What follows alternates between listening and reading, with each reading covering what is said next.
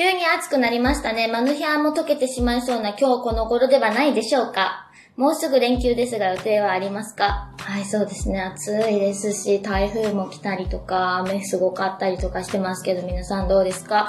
私もなんか気温差にやられて溶けそうだなって思ったりします。マヌは前足をビヨッと伸ばしています。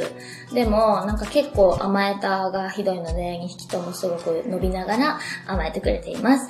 連休はね、母、母氏が関西に遊びに来ると言っているのですけれども、甥っ子が今2歳ですので、潮干狩りに行きたいって言っておりますね。あんまり私行ったことなくて潮干狩りやってみたいなという気持ち半分、マテ貝というものを検索して、あ、ちょっとマテ貝って気持ちが悪いんだなって思ったりしている今日この頃であります。というわけで上田マリアの朝まで生返事。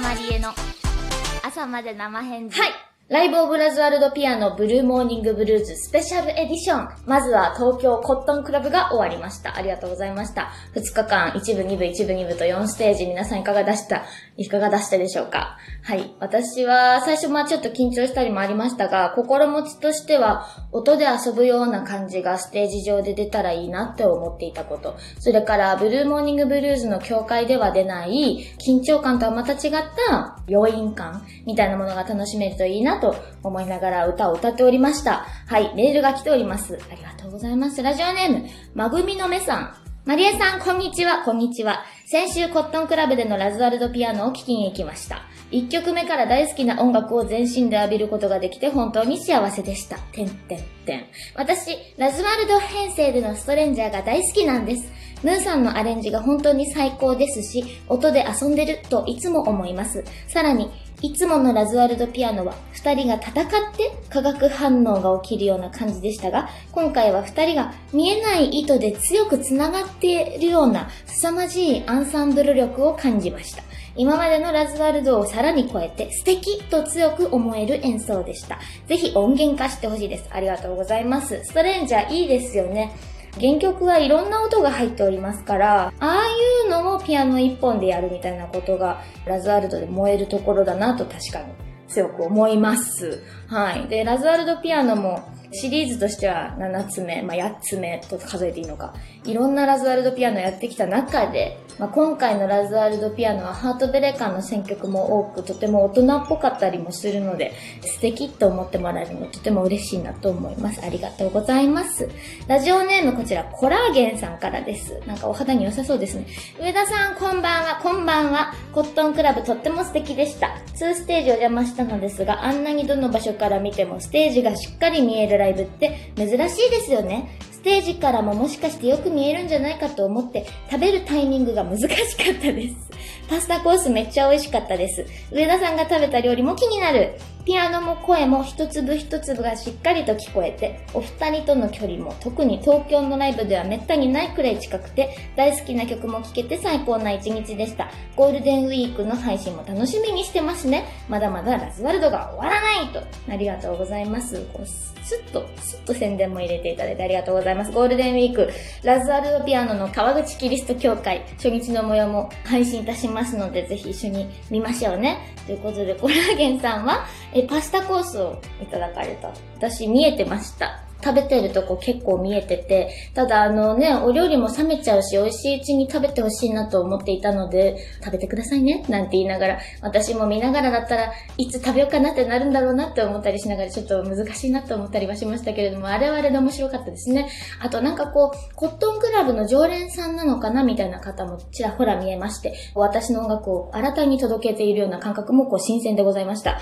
私が食べた料理はですね、2日間コットンクラブさんから出していただいてたプレートだったんですけれども、やっぱ多分コットンクラブさん赤がテーマカラーになってたのかなって今思うと、いちごパンとか、ビーツのソースとかで真っ赤っかのソースがかかってたりとかしたんですけれども、私が一番感動しましたのは、鶏鶏にマッシュルームのクリームソースがかかったお料理が一つあって、そ鶏がですよ、もうプリップリで、鶏ってこんなにうまいのかと思いました。お尋ねしたところ大山鶏だったそうです。とっても美味しかったです。美味しいお料理でしたね、本当に。素敵でした。なんか、そう、まとめて素敵でしたっていう感想が似合うようなラズワルドでございました。本当にありがとうございます。もう一個こう。ラジオネームさやこさんから。まりえちゃんコットンクラブお疲れ様でした。びっくりマーク3つ。久しぶりのスペシャルエディションどうでしたか？はてな3つ。初めてまりえちゃんを見たのかなというお二人がいらしたのですが、ものすごく楽しそうに手拍子をしたり、アンコールで戻ってきたまりえちゃんに大喜びしたりしていて、私まで嬉しい気持ちになりました。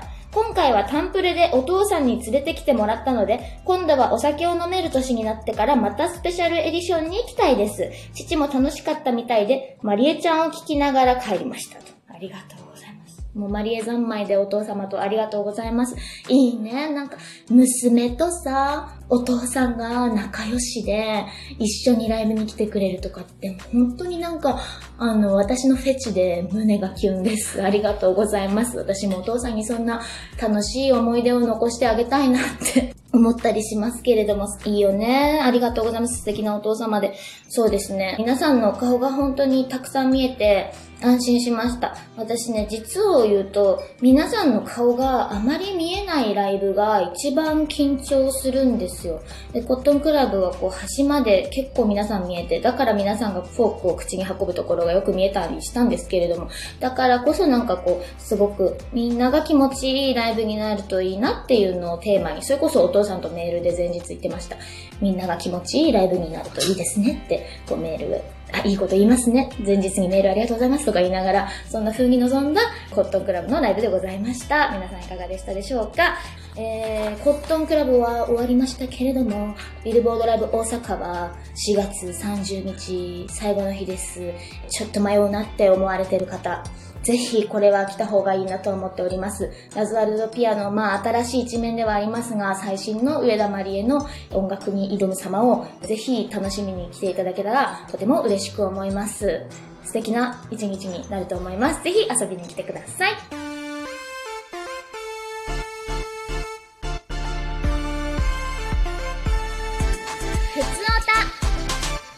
30日のビルボードライブ大阪では私はお知らせをする。お知らせお知らせがあるよ。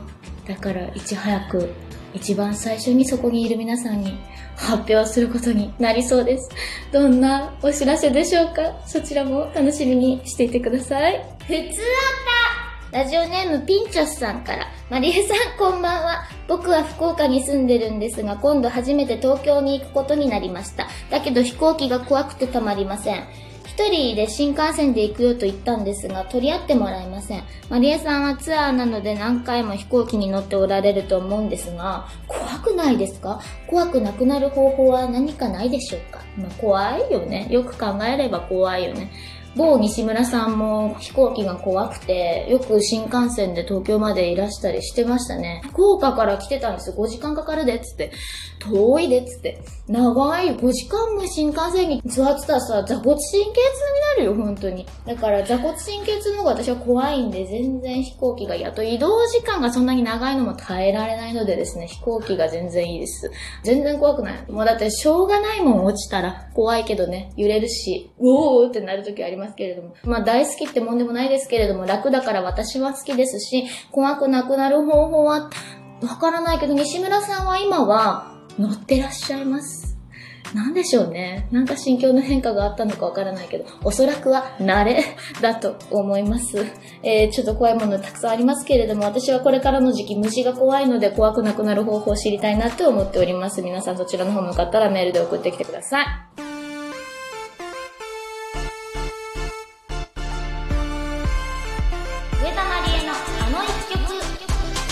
は、ロマンチカ。デモの提出日は2018年11月4日。ミニアルバムファーのために書き下ろした曲です。歌詞の話など聞かせてください。歌詞。ミャンカンって友達がいるんですけど、失恋をしたと。で、まあマジか、長かったんで。まあでもね、励ましてあげたいけど、なんかさ、難しいじゃない励ますって。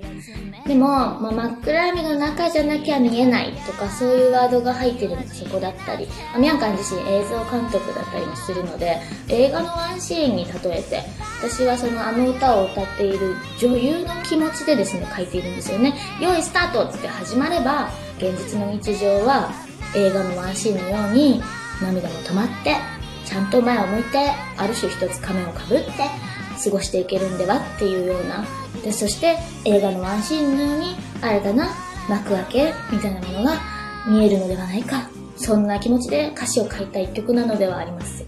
え当時妹が東京の銚子に間違った。調布に ちょっと千葉県になっちゃった。調布に住んでおりましてダリっていうスタジオがあるんですけどちょっとあお姉ちゃん曲書かないかって言ってダリに行きました？それであの、スタジオにこもり、アコースティックギターでですね、ロマンティカを書くわけですけれども、多分2日後ぐらいにディズニーランドに行きたかったんだと思う。で、この曲が、ファンに入れるこの曲がちゃんと出来上がらないと、楽しい気持ちでディズニーランド行けないぞっていう気持ちもありながら、ファーというアルバム自体、大人の成長というちょっとね、シリアスなテーマがあったりもしましたので、その友人の別れというものを出しにして、曲、ロマンティカという曲を書いたという感じでございます。2018年ですともう4年前なんですね。早いですね。ファーというアルバムは私未だによく聴くアルバムなんですけれども、こうちょっと真面目顔した、そんな曲を私は今書いたりもしているので、えー、またお家帰って聴くかなって思います。はい、今夜も12分間ありがとうございました。人生相談、恋愛相談、質問、相談などメールをたくさんお待ちしております。今週土曜はいよいよビルボードライブ大阪。これにてブルーモーニングブルーズ完結の一夜です。そして日曜日からは川口キリスト教会で行ったラズワルドピアノの配信もスタート。ゴールデンウィーク中たっぷりと楽しんでいただきます。朝まで生返事のメールは info@ 上田まりえ .com まで。それでは皆さん、おやすみなさい。